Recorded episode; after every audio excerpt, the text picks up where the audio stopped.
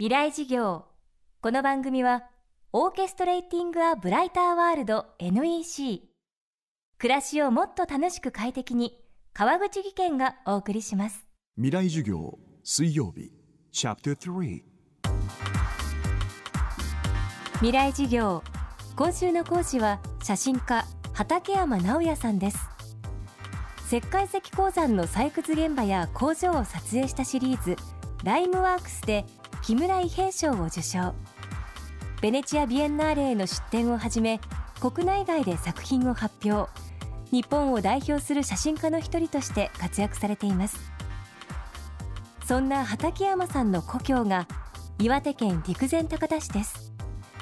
陸前高田は2011年の東日本大震災で甚大な被害を受け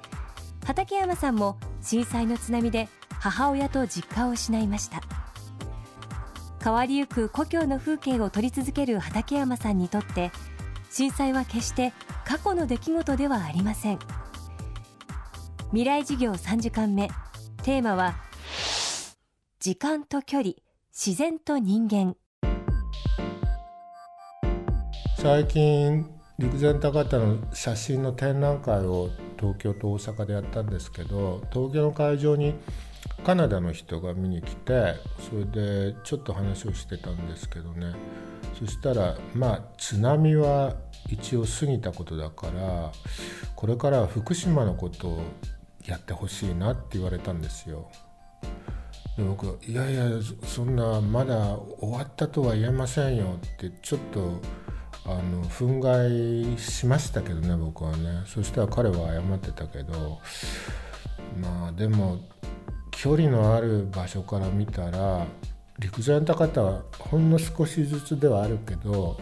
時間は動いてますよね。人々の理想の形になりつつあるのかどうかそれはまだよく分かんないですけどまだちょっと見えないですけどとりあえずこうあの時間が動いて景色が変わってそれで人は少しずつなんかいろんな場所に移動してっていうね仮設から災害公営住宅に移るとかそういうものも出てきましたしあとは今年中にそのベルトコンベアが片付いて土地の造成が姿形が見え始めるっていうことになるとだから海外から見てまあ陸前高田宮城県岩手県宮城県の時間の進み方と比べるとね福島のあの第一のそばのあの辺まだそのまんまだったりするでしょ？津波から。で誰もそばに行けないとかさ。で誰も見てくれない。何かがあそこにあって。誰も写真も撮らない。本当にもう東京から見たらブラックホールみたいなそういう風景があるんですよね。でそこに挑戦しろって言われてるような気がして僕はまあ僕には陸前高田のことがまだやることがあると思ってますけどでも誰かが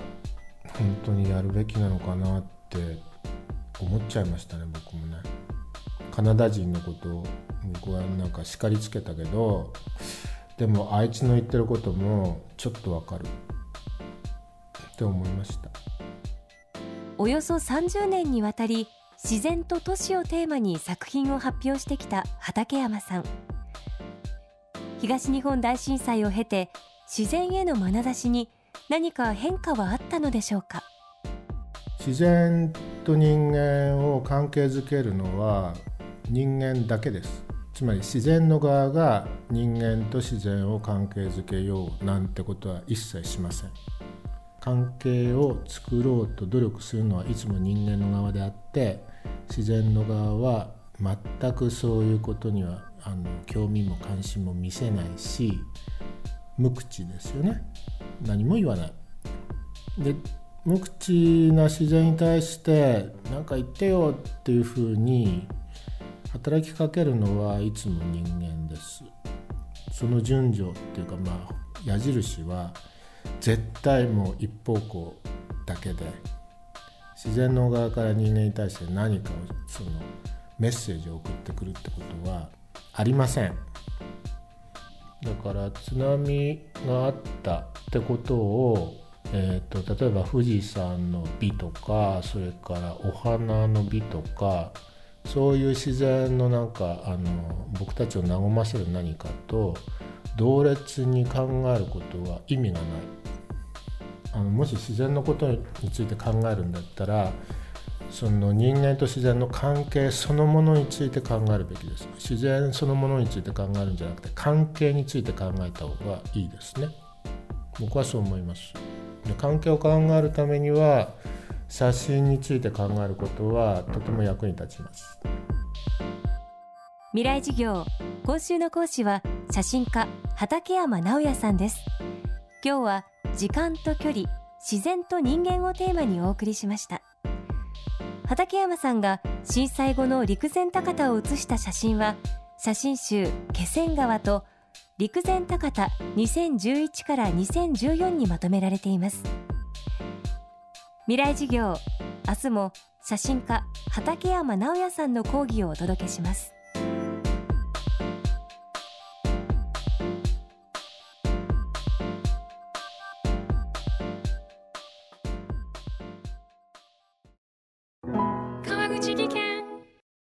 階段での転落。大きな怪我につながるので怖いですよね。足元の見分けにくい階段でもコントラストでくっきり。白いスベラーズが登場しました。皆様の暮らしをもっと楽しく快適に。川口技研のスベラーズです。未来授業。この番組はオーケストレーティング・ア・ブライター・ワールド NEC 暮らしをもっと楽しく快適に川口技研がお送りしました。